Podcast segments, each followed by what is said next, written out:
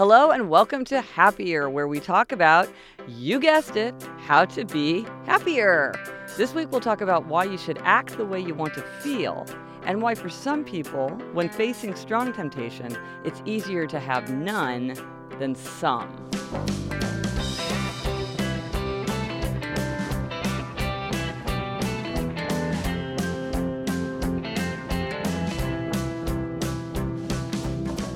I'm Gretchen Rubin, a writer who studies happiness, good habits, and human nature, and dog training.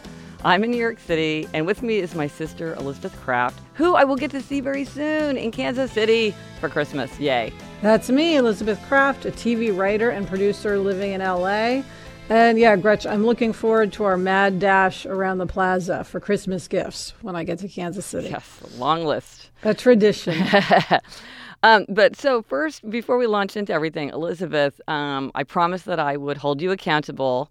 Uh, you're not writing your novel, your YA novel, but you're you talked about that you were going to regularly ponder your YA novel. So how's the pondering coming? I am pondering. I was supposed to take notes and ponder, and I've done more pondering than note taking. Uh, I've done no note taking. Um, but I have been read. I've been trying to read more because I feel like the more I read novels, the more I want to write. Uh-huh.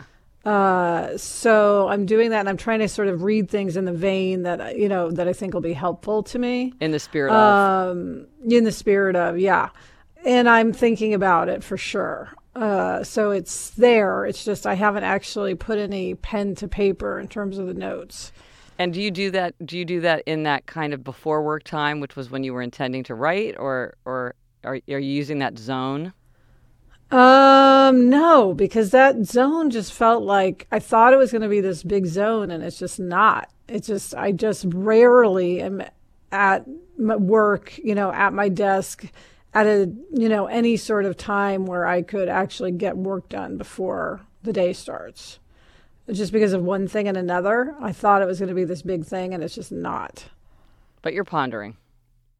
But I am pondering. And by the way, uh, because you do have me for Christmas stocking, maybe I need a special notebook. Ooh, my favorite kind of gift to buy. Okay, I'm writing myself a note. I will buy you a special notebook, maybe to match your podcast notebook, which I love. Yes. Excellent. Okay. And uh, Gretch, meanwhile, I want to mention that the paperback of Better Than Before is coming out December 15th. So everyone pre-order. Go to gretchenrubin.com slash BTB pre-order bonus and get a 21 days, 21 strategies for habit change. So that's a good offer. Yeah, this is this cool email series that I created uh, each day for 21 days. It's like, you know, the days of Christmas.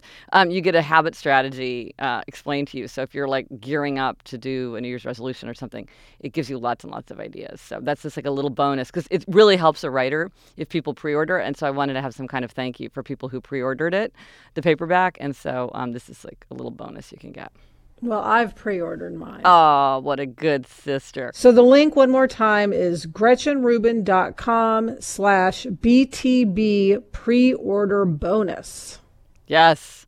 Um, there you'll find all the information you need. Um, and Elizabeth, like, we have all this exciting news. We have our first live event. This is so big. We're happier is going to be doing our first live show ever on stage at a theater and so it'll be like listening to the podcast, except that everything will be live. And so then who knows what will happen? We will be unedited. Uh, Henry will not be using, we're doing his usual magic.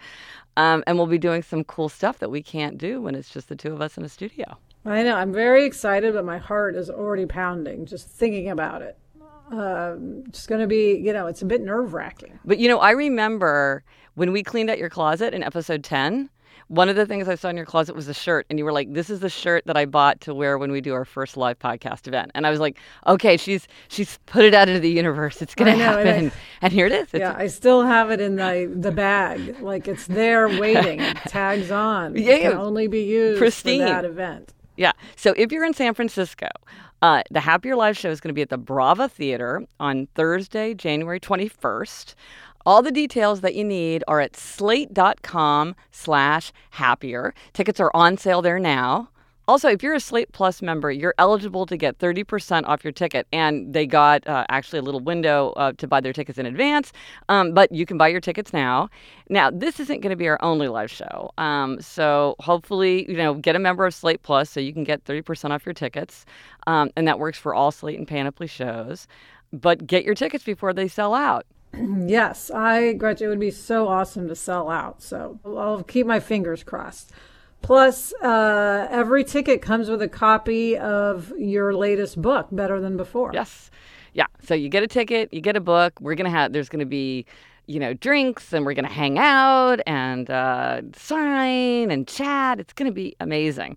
So go to slate.com slash happier to get your tickets before they sell out. Okay. So hope to see you in San Francisco. And now on to the show.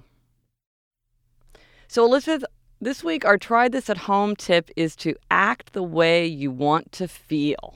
Hmm, okay. Tell me more.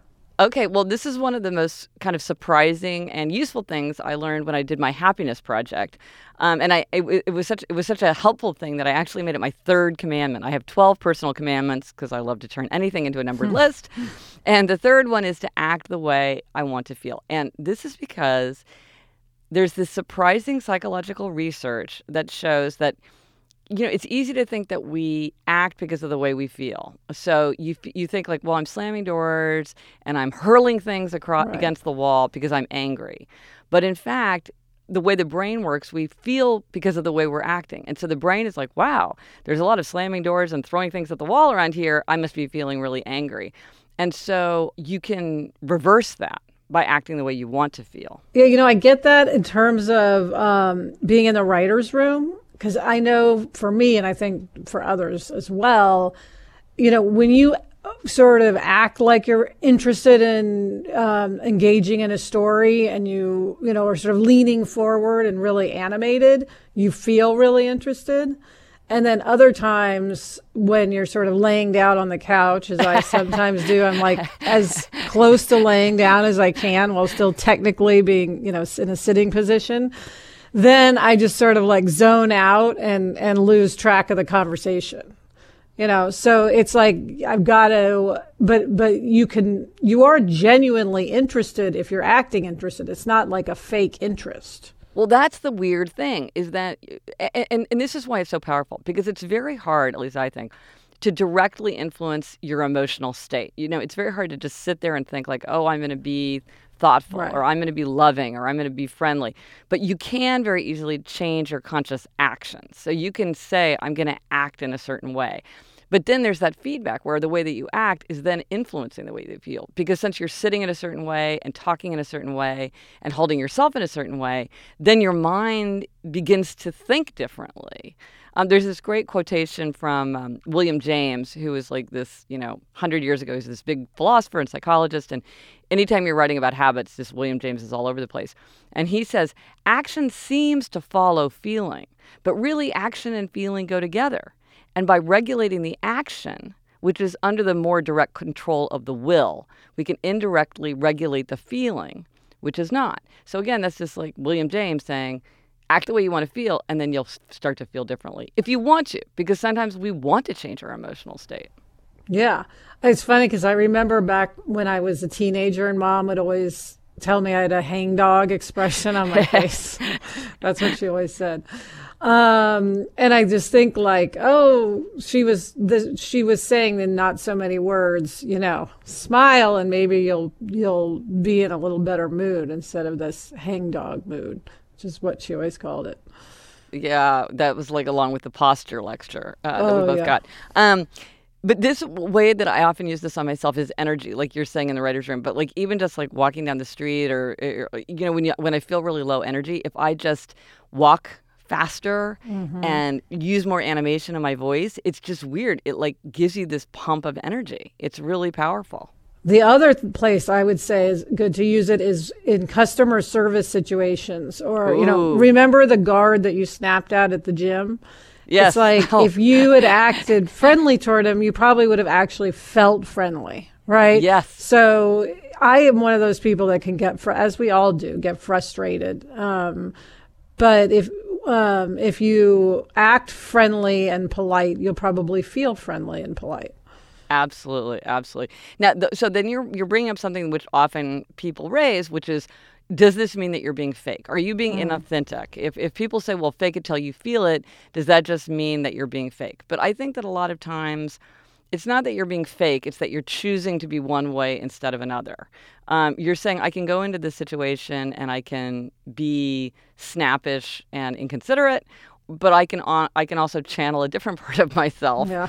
and let that come out. And I can try to direct my actions to be the person that I want to be or to kind of give favor to a certain kind of way. Because there you are in the writer's room. Part of you is bored, part of you is interested, and you can kind of dial in by your actions in what's going to be uppermost in your emotional state. Exactly. And it's and it's always best to go for the higher the higher self as opposed to the lower self. Because yes. there are the, those yeah. times when we all choose to be snappish, hangdog, uh, you know, as you said, throwing things at the wall. Um, but it's best not to go with that. Yeah, if you can, if you can, uh, take the high road. Um, so let us know if you do try this at home and if acting the way you want to feel works for you. Uh, find us on Twitter, Facebook, uh, email, podcast at gretchenrubin.com, or you can go to happiercast.com slash 42 for any contact info, images, links, anything you know you want to comment, anything related to this episode, episode 42. Noom is the habit changing solution that helps users learn to develop a new relationship with food through personalized courses. Based in psychology, Noom teaches you why you do the things you do and empowers you with the tools you need to break bad habits and replace them with better ones. Because everyone's different, Noom adjusts to your lifestyle. They teach you the psychology behind the decisions you make and then help you keep track of everything from workouts and steps to analyze your diet and recommending healthy recipes. Noom also connects you with a personally assigned goal specialist and a community of other Noomers, so you have all the support you need to empower your change. Gretch, you know, I love Noom. I love all the tools it has, especially the step tracker and the weight tracker. I rely on those every day. Yep, you don't have to change it all in one day. Small steps make big progress. Sign up for your trial today at noom.com slash happier. That's N-O-O-M dot com slash happier. What do you have to lose? Visit noom.com slash happier to start your trial today. Now we're going to talk about one of the habit strategies that I talk about in my book, Better Than Before. There are 21 habit strategies, and this is the strategy of abstaining. Yeah, and Gretch, we've talked about this before when we talked about um, abstainer versus moderator in um, episode two, which if anyone wants to listen to, they can find at happiercast.com slash two. But since we've been doing the podcast, we continue to get questions from people and comments about abstaining. And it's actually a strategy that you can use to change your habits. It's sort of an aspect of your personality, and it's something that you can use when you're trying to change your habits. So that's why it, it can be very powerful, but it's a little bit tricky. So the strategy of abstaining is a strategy which is one of the strategies that works very well for some people and does not work at all for other people. So this is a place where you really have to know yourself and figure out well what works for me. So I'm an abstainer, and that means I'm all or nothing like if i start i don't stop. If i if i have one bite of ice cream out of a dish of ice cream i'm gonna eat the whole thing you know and i'm not i'm not i'm not gonna have a little bit or you know both my children will like leave you know some like a little bit of ice cream or like mm-hmm. a third of a cookie. I'm like i i cannot grasp that and moderators are people who get kind of panicky or rebellious if they're told they can't have any so they have a little bit they have it sometimes but the thing about abstaining and moderating is that people are often really judgmental of each other and they keep telling each other that they're doing it wrong. So I want to say to moderators, why do you keep breaking your rules and having like a little bit of chocolate every day? And then somebody else says to me, oh, well, you're too rigid. Like it's not healthy right. to be so hard on yourself. But that's what works for me because I know that I'm 100% an abstainer. Yeah. So for you, it's just easier never to have a cookie again Yes. Than to say, I'm going to have oh, a cookie here and there. Right. Yeah. And, and people say, like, oh, well, you're an abstainer because you have so much willpower. I'm like, no, I don't have enough willpower to indulge in moderation. It's right. way easier for me to have none. So, Elizabeth, what are you? We, we, we've talked about this but because you're like a fascinating case. Because I got to say, when I was studying this, I used you in my mind as a model of a moderator, but plot Yeah, thickens. I know. I, I'm actually an abstainer. Now, I'm not a willing abstainer. In other words, I don't often actually abstain. But if I want to cut out a habit, you know, say ice cream eating, for instance, I should just cut out ice cream entirely. I am not the person who can just, you know, eat a little bit, you know, every couple of weeks. You know, I am like, if I have it in the fridge, I know it's there and I want to go in and get it, you know? But uh, but I remembered this conversation we have, and I think I've told the story again because this was like one of these moments where I'm like, my sister the sage, like these words are just like uh, you know like like crashing through my head, because you and I were in Kansas City, we were drinking coffee in the kitchen, and you were saying and you were telling me this about yourself, which was a huge shock to me, and I said to you, because you were giving up French fries, which is your kryptonite. Right. And I said, but Elizabeth, you always want to tell yourself yes. You don't like to tell yourself no. I like to t- tell myself no, but you like to tell yourself yes. So, how are you doing this? And you spoke those immortal words. Yeah, I said I've got to think of it as if I'm free from French fries.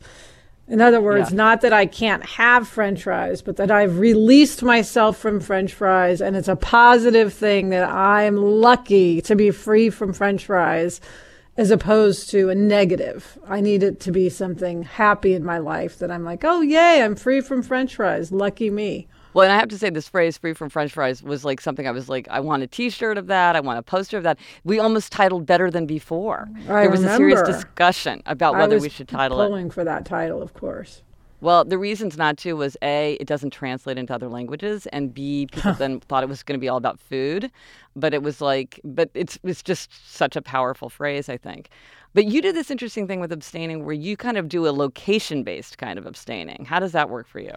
Yeah, like at work, I'm really an abstainer. I um, don't eat any of the snacks that we have here. And I've talked about this, I think, on the show. Like, we're Oh always being sent cookies, cupcakes. Now we're always being sent popcorn, um, free, like caramel and cheese and peppermint popcorn, chocolate covered. It's crazy. And I just eat none of it because there's no way that I can eat any of it. And I know that if I start, I mean, I will sit down and eat that whole thing of popcorn. So at work, I'm really disciplined.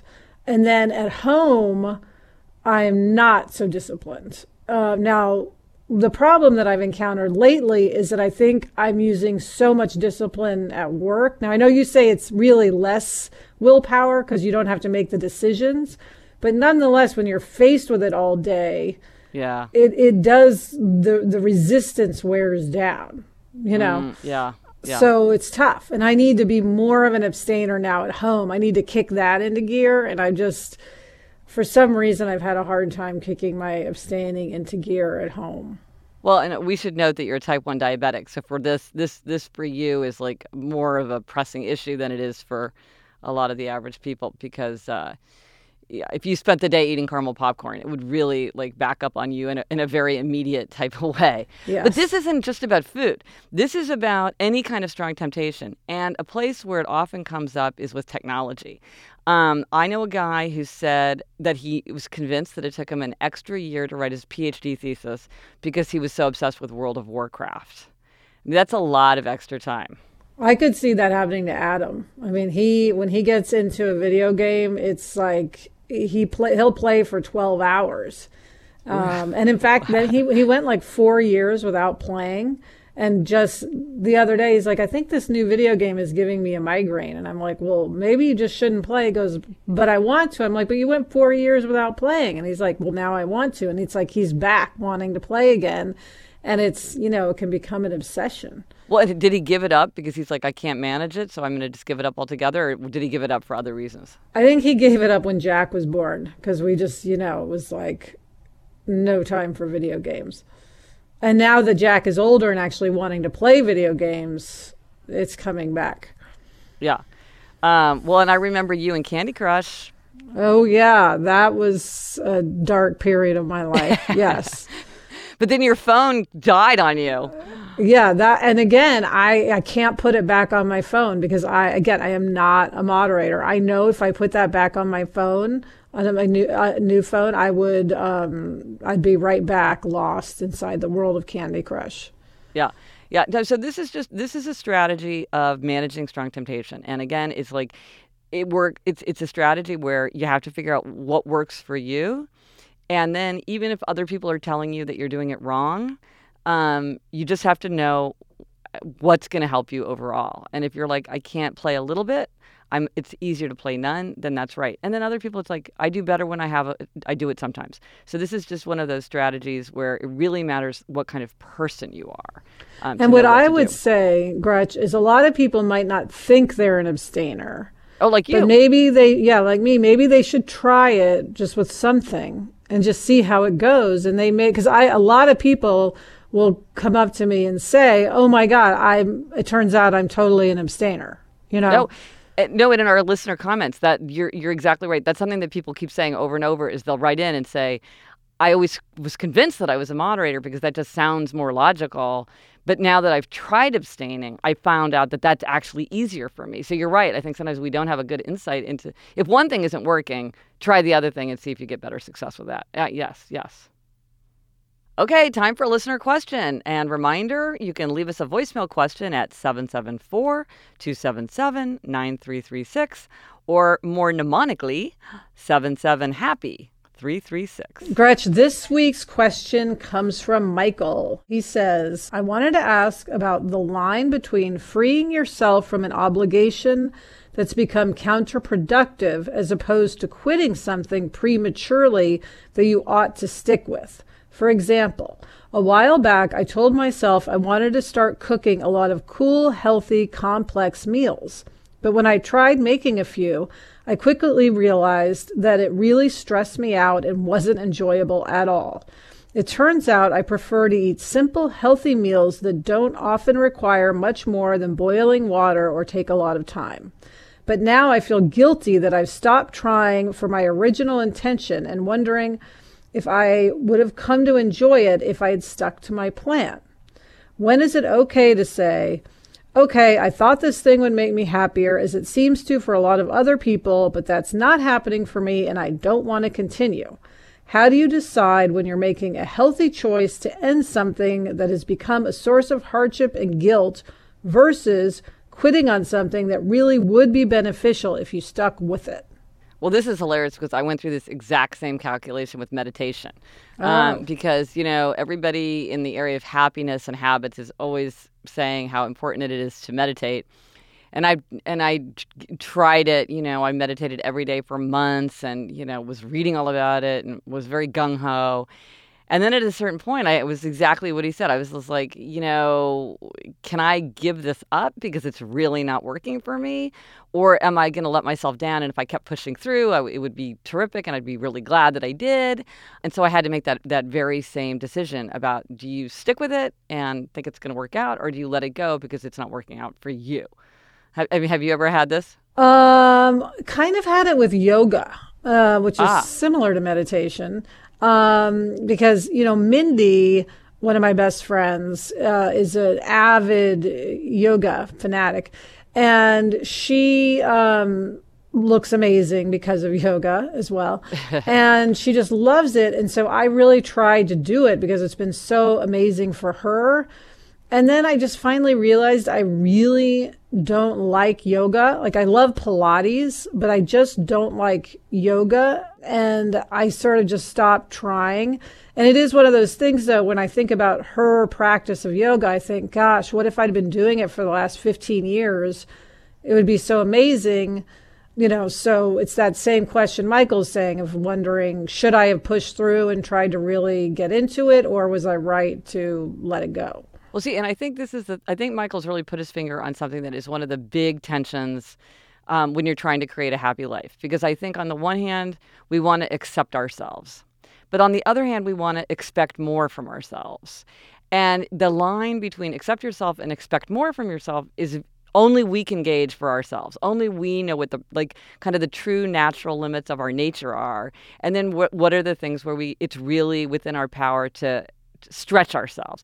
And it's absolutely true that when you stretch yourself, when you go outside your comfort zone, when you do something that's novel and challenging, that tends to bring happiness. Like there's tons of research and, you know, common experience shows that that's true.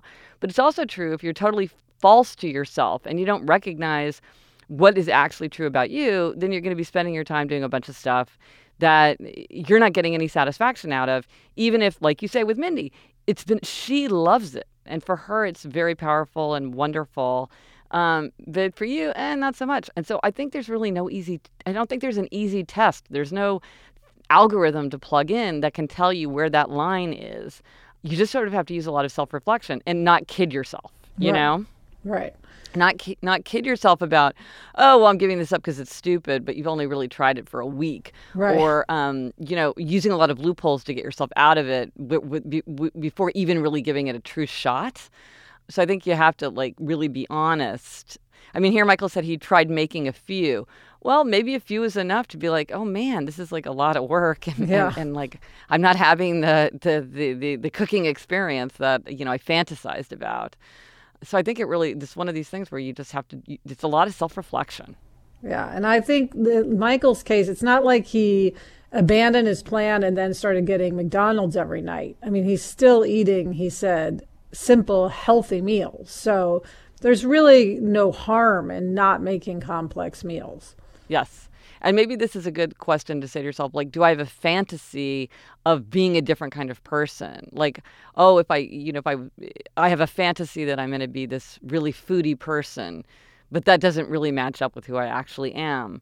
But it's still a healthy option to follow, um, even if it's not sort of the the kind of glamorous version. Right.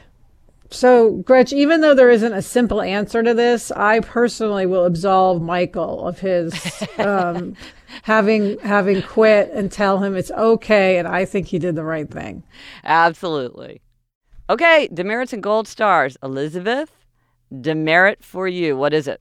Okay, my demerit, Gretch, is I have not gotten my hair cut in I don't know how long. Oh. Um, yes, I have a thing where um, I just don't get my hair cut for months and months and months. Uh-huh. And the problem with this is also now I have to get it highlighted to sort of hide the gray because I have gray now, uh, which is upsetting. Um, so I also have like the highlights growing out and my gray appearing again. So it's not just the haircut; it's also just looking very ratty because of that. It's not just length. Um, no. And then remember I told you I went to Benihana with Adam and Jack when they surprised me for dinner. Episode 39 if you want to go back and hear that very cute story. Um, I didn't mention that I ran into my hairdresser that night at Benihana and it was just so embarrassing. And it's that thing where the second I saw him I'm like I need to come in. Um, and like his and, eyes are straying to your part line kind of thing. yeah, exactly. It's like so embarrassing. Um, but part of the problem is it's really far from my house. So it's an event to go. You know, it's it's not convenient, but I love the guy who cuts my hair, so I don't want to switch. So, um, you know, that's my dilemma.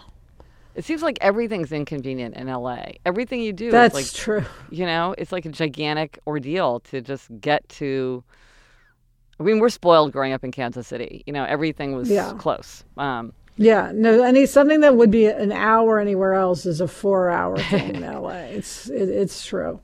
But anyway, so I need to get my hair cut. I will definitely get it cut before our live event. Oh, good. Don't yes. Worry oh, about oh, that's that. a good deadline. That's a good deadline. Yeah um, if not sooner. And let's hear your gold star. Okay. Well, so in our last episode, episode 41, um, I gave myself a demerit for not going to the gym.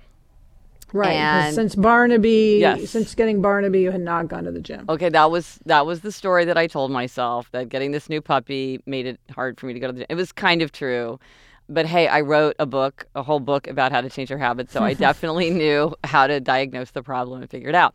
And I finally, you know, used my own uh, techniques on myself and um, realized that part of the problem was that my gym was inconvenient. It was really far away because it was close to my daughter's school, but and I was like, I should try to go to a gym closer. That's what I and that's how I left it. So this is what happened. So I have a birthday coming up, and my and Jamie said to me, "What do you want for your birthday?"